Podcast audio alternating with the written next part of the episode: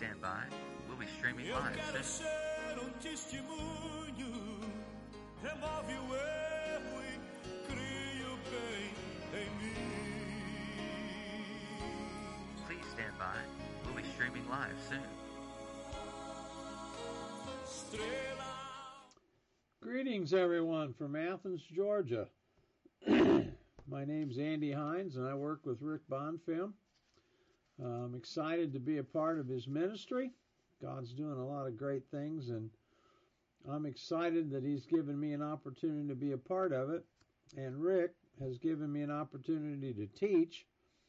And as such, uh, we've done two parts of a Kingdom series, Kingdom of uh, Keys of the Kingdom series, and we're going to do part three today. So, as you can see, I'm not in the office.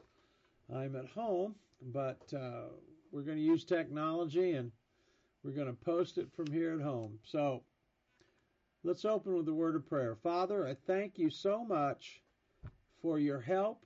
I thank you for what you're doing here for us. Uh, I ask you, Father, in Jesus' name, to let today go the way you want it to. Let the Word of God go forth and let it bear fruit in people's hearts in Jesus' name. Amen. All right. Uh, our base scripture for this study is Matthew chapter 16, verses 13 through 19. And I'm going to go ahead and read those.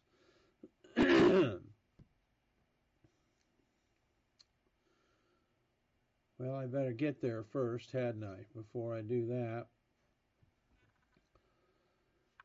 When Jesus came to the area of Caesarea Philippi, he asked his disciples, Who do people say that the Son of Man is? They answered, Some say John the Baptist, others Elijah, others Jeremiah or one of the prophets. And he said to them, But who do you say that I am? And Simon Peter answered, You are the Christ, the Son of the living God. And Jesus answered him, You are blessed, Simon, son of Jonah, because flesh and blood did not reveal this to you, but my Father who is in heaven. And I tell you that you are Peter, and on this rock I will build my church, and the gates of Hades will not overpower it. I will give you the keys of the kingdom of heaven, and whatever you bind on earth will have been bound in heaven, and whatever you release on earth will have been released in heaven. So let's also let's jump over to chapter 18 verse 18 and Jesus says this, I tell you the truth, whatever you bind on earth will have been bound in heaven, and whatever you release on earth will have been released in heaven. Again, I tell you the truth, if two of you agree on whatever you ask my Father in heaven, he will do it for you. For where two or three are assembled in my name, I am there among them. Well, one of the things that we see here is when Jesus said, uh, Thou art Peter, and upon this rock I'll build my church. He's not talking about Peter. He's talking about the revelation knowledge that Peter was talking about. Peter says, Thou art the Christ, the Son of the living God, and Jesus is quick to tell him, You didn't get that on your own. My Father who's in heaven revealed it to you. Now, in order to put this whole uh, package together, you got to have a framework that you can that you can build on. And um, one of the, the the most important aspects of this is who does he say that I am? What does Jesus say about me? Because that's true, whether I believe it or not. What he says about me is true. So there's several things we want to look at. There's more than a few, but we're just going to grab a couple of the the most essential ones. In him I am complete. His anointing is my anointing. His authority is my authority. And what he has is what I have. What he can do, I can do. And his righteousness is my righteousness. I can do all things because of him. Now, let me straighten out what he can do, I can do. Well, clearly, he created the universe, and I'm not going to be able to do that. but the things that he did here on earth as a man, operating under the power of the Holy Spirit, those are the things that I have the power to do. Now, clearly, I'm not operating them. I'm not operating in them as well as I could be, but that's what I've that's what I've been given the, the tools to do. Now, one of the questions that comes up, uh, and, and, and it's it's always that way. I've got a great little book here um, from Philip Yancey, "The Question That Never Goes Away: Why?" So we ask that a lot. We ask a lot of times. We ask questions: Why did this? Why do good things happen to bad people? Why do bad things happen to bad people? And just why do bad things happen? Well, a lot of it has to do because we've uh, abdicated our authority. We have uh, not exercised the author- the clear authority, the clear lines of spiritual authority that the Lord's given us. We've not exercised them. Um, let's look at Ephesians chapter two. you have to excuse me; allergies are are causing me some issues today. Let's turn to Ephesians chapter 2, verses 1 through 5, 1 through 6, and let me read those to you. And you were dead in your offenses and sins, in which you previously walked according to the course of this world, according to the prince of the power of the air, of the spirit that is now working in the sons of disobedience. And even, verse 5, even when we were dead in our wrongdoings, made us God made us alive together with Christ.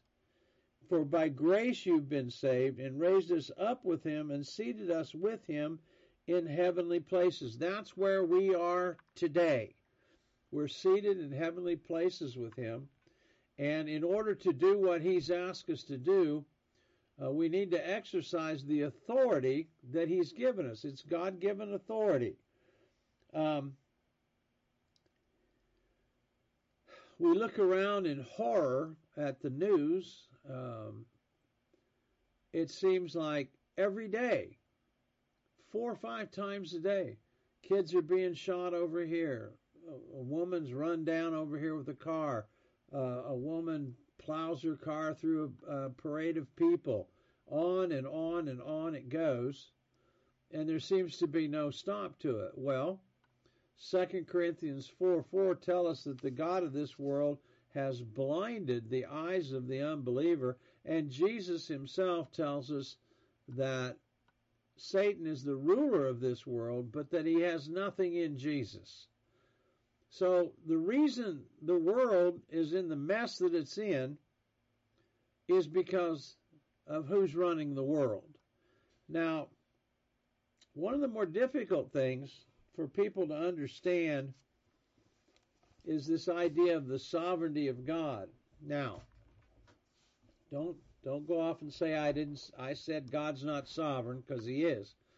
But we need to define that term before we actually throw it out into a conversation because what sovereignty means to you might mean something different to me. We use the same word means two different things leads to great confusion.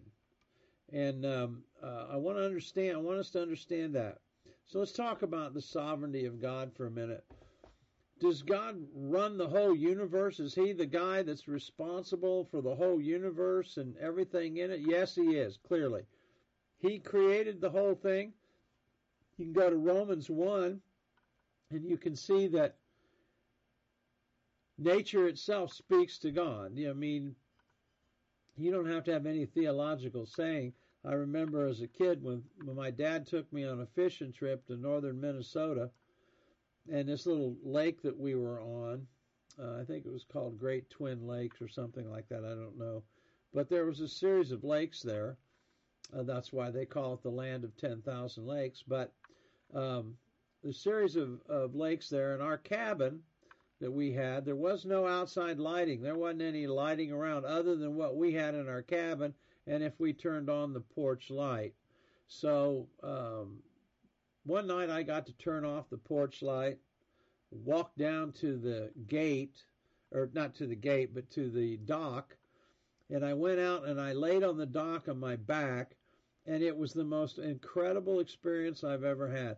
There were shooting stars everywhere, and it was obvious that God's handiwork was everywhere. So Romans 1 tells us that God's in control of that. There's no argument with that whatsoever. However, when we talk when people talk about the sovereignty of God as far as what's going on in America today, I would say God's not in control. I'd say he's delegated it to us and we've turned it over to a rebel power and then not exercised the authority that Jesus got and gave back to us. Um, God's not involved in, in in the government of this country, uh, aborting as many babies as they can, and the and so many other things that the government's doing, promoting um, homosexual marriage and the other things that it's doing. God's hand's not in that. He didn't he didn't do that. That's against His word. Um, he's not the one shooting. You know, the guy driving down the street pulls down, pulls up to a stoplight, rolls down his window, and shoots a little six-year-old girl, and then just drives off like nothing happened. God's not handed. God, that's not God's will. Um, we can go on and on and see that, and um, and perhaps another time we could spend the whole uh, session on that. But I want you to understand one of the reasons that these bad things are happening is because we've allowed it to. Uh, why are the schools so screwed up as they are today?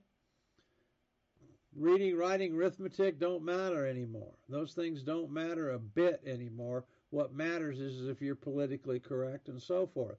So when we kicked God out of the schools, he did what we asked him to do. He left. And then the church didn't have the didn't exercise their authority uh, to fight to get it back and get those things back in. So uh, understand that's what we're talking about. And so when Jesus says what you bind on heaven, or uh, bind on earth must have already been bound in heaven.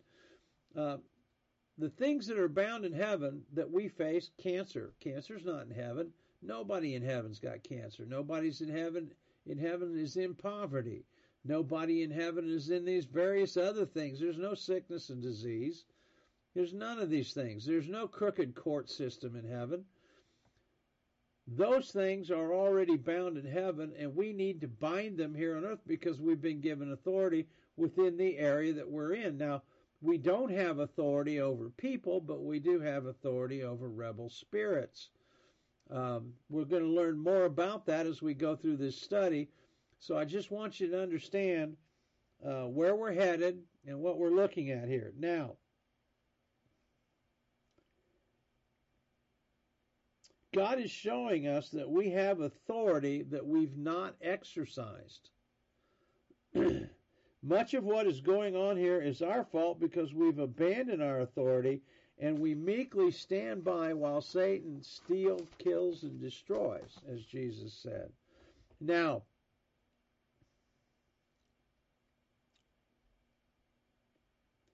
let's move on. Let's look at Luke chapter 9 verses 1 and 2. The ministry of the twelve is now he called the twelve together and gave them power and authority over all the demons and the power to heal diseases and the, he sent them out to proclaim the kingdom of God and to perform healing. Healing is a part of the kingdom of God. When you got saved, that was part of your package deal. Um,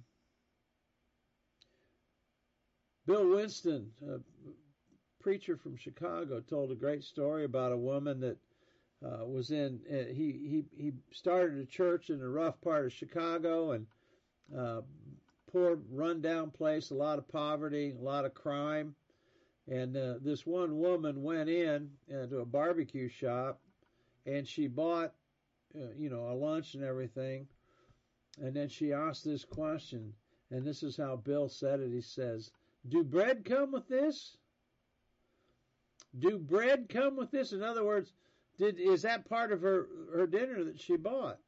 And what we could say is like she said, do healing come with this? Yeah, it does. It's part of the package. That's what he says right here. He sent them out to proclaim the kingdom of God and to perform healing. Now, go over to Luke 10. After they do that, let's see what happens. After this, the Lord chose 72 others and sent them out in pairs ahead of him into every town and place where he planned to go. And he said to them, There are a great many people to harvest. This is the New Century Version. There are a great many people to harvest, but there are only a few workers. So pray to God, who owns the harvest, that he will send more workers to gather his harvest. Go now, but listen, I am sending you out like sheep among wolves. Heal the sick who live there, and tell them, the kingdom of God is near you. But if you go into a town, the people don't welcome you, then go into the streets and say, even the dirt from your town that sticks to our feet we will wipe off against you. But remember that the kingdom of God is near. Now, there's a lot of things that he says in here, and I, have I've heard this before, talking about the harvest is plenty and the workers are few, in relationship to people getting saved, going out and getting people saved. Certainly, that's part of the gospel. Certainly, if you you got you, we need to get people to trust in God and so forth. But there's other parts. Bread comes with this. Okay, bread comes with this, and healing is part of the package deal. Uh, we could go back and look in in um, Matthew eight seventeen, 1 Peter two twenty four, Isaiah fifty three, and find out that yes, healing is part of the package. Now, people don't believe it. People say, well, no, that's not true, and they'll argue about it. Uh, but I go to, to uh, scriptures like Mark chapter 6, and it says in there in, in, verse 5 that Jesus could do no miracles there because of their unbelief. He could do no mighty miracles there. It didn't say that he wouldn't do them. He said he couldn't do them because of their unbelief. So unbelief is a problem. Um, if you if you look carefully, uh, and I'll pull this up. Uh, I wasn't planning on going there, but let's go back and look at Mark chapter 16. And I think we'll start in verse 14. I believe it is. Yeah. Uh, after this, he appeared in a different form to two of them while they were on their way to the country. And then they came back and told the rest, but they did not believe them.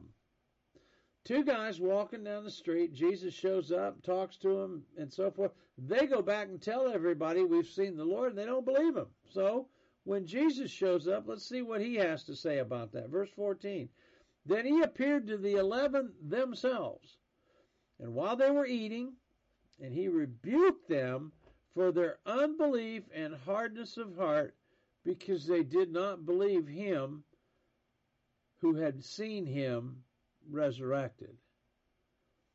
He rebuked them for their hardness of heart and their unbelief. Now, that's one of the issues that we're running into um, when it comes to healing people have to believe it. People have to, if, if you don't believe in it, it's not going to be a problem to you. Now, let's go down here and look at verse 15 in Mark 16, and look how he finishes this up. He said to them, Go into all the world and preach the gospel to every creature. Now, certainly that involves people getting saved, uh, becoming a believer.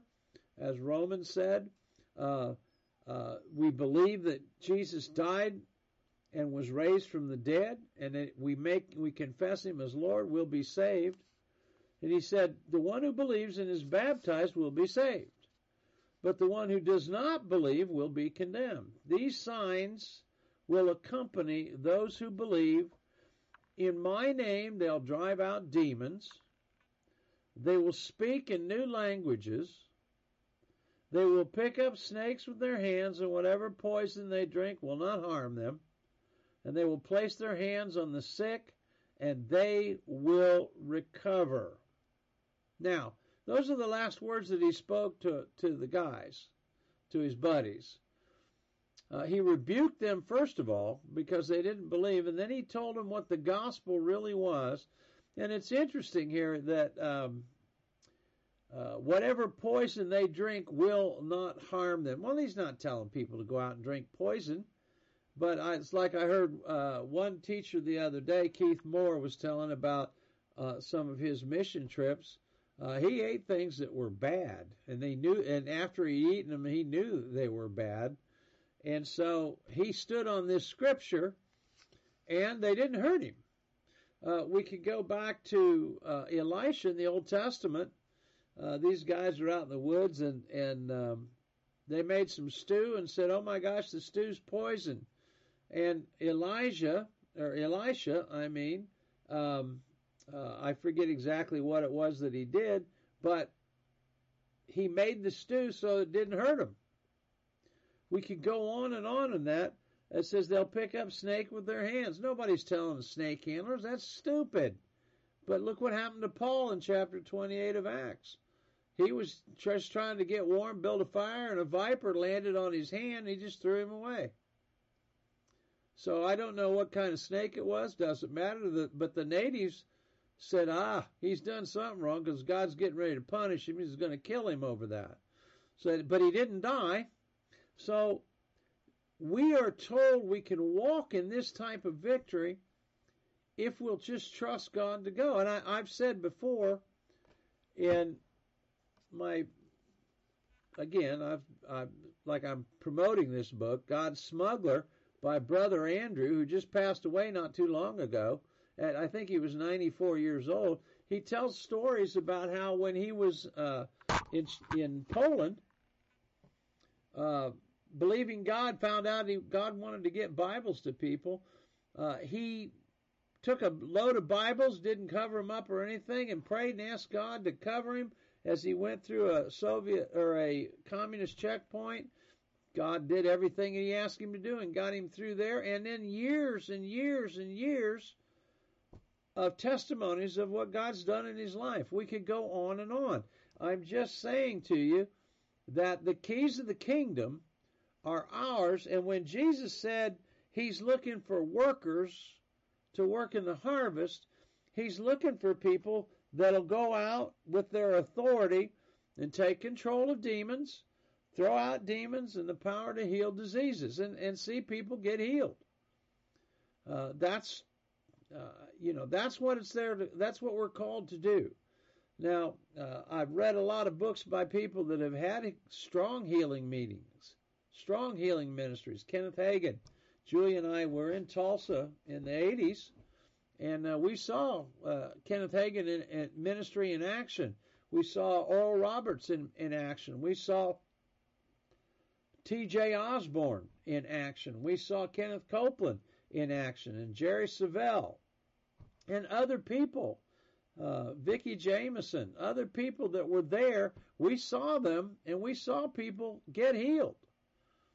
Um, so it's there for the taking. We just have to walk in it, and that's what we're that's what we're we're looking to do here.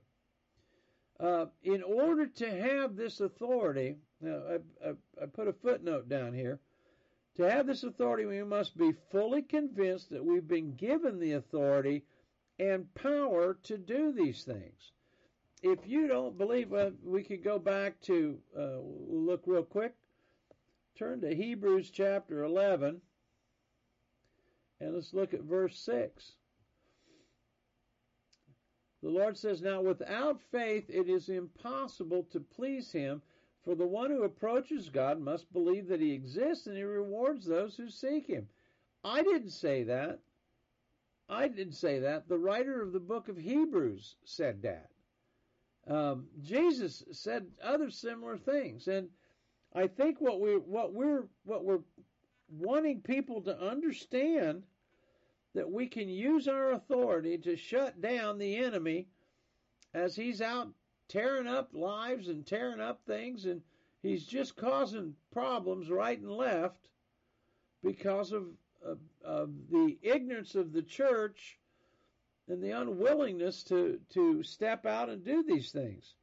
Um, demons are always at work trying to trip us up, and we need to be able to operate in God in such a way that we can respond to it with the Word of God. Now, healing the sick is part of the kingdom. Now, there's another thing that he says in there.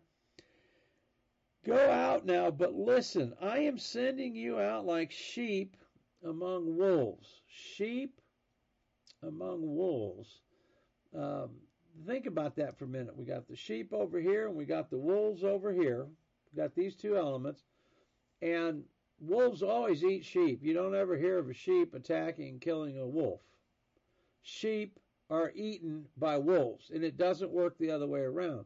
However, Jesus is telling us that we're sheep, and he is sending us out to do these things in the middle of wolves. What is that talking about? Well, um, one of the scriptures, and we could we could dig into this a little bit more the next uh, on the part four uh, one of the things that we want to look at here is is Jesus said he came to bring division and not peace. He says that in in uh, in Luke. I'll get to the the exact scripture and we'll have it for you the next session. There's a number of scriptures. There's just a whole bunch of them that speak to this, and that uh, what Jesus is saying. And if you think about it, we think about it in terms of spiritual warfare. So let's talk about that a minute. We're we were airlifted, we were parachuted into a world that is off kilter. It's a it's a spiritually rotten world.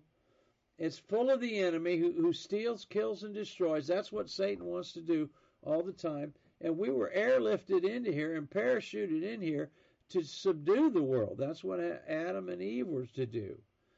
Whatever little chunk of ground they had as the Garden of Eden, uh, they were to take control of that and do what God's asked them to do be fruitful, multiply, and subdue the earth. Well, Satan, because he, he was the one uh, that was in this planet, and God had given control of the planet to Adam and Eve, and Satan came in here and verhoodled them. That is a word, you can look it up, verhoodle. He verhoodled them into giving him the authority. And when he when he approached Jesus in uh, Matthew and Luke 4, he tells him, all this, all these kingdoms have been given to me, and they're mine to give to whoever I want. Well, that's true.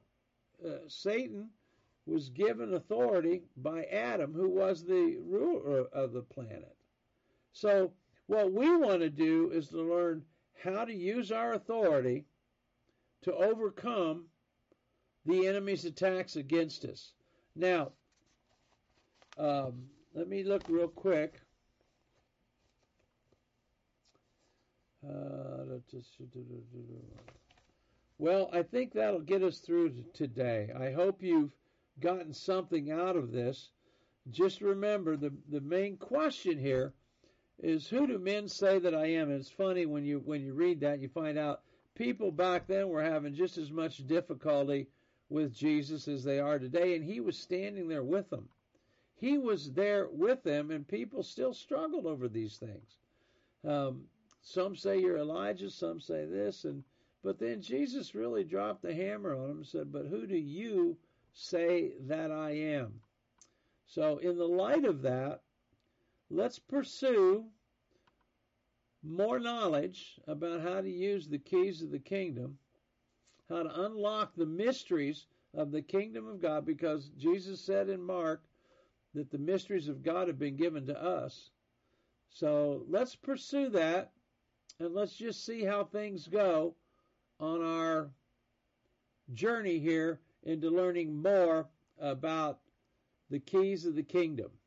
So I'm going to say a prayer and we're going to close things out. Father, I thank you for today. I thank you for your word. Help us, Father, to pursue your word. When we got questions, we hear things that, that don't make sense. Help us to come to you and work them out with you, Father, in Jesus' name. So I look forward to seeing you the next time when we talk more about the keys of the kingdom of God in part four. Thank you, everybody, for listening.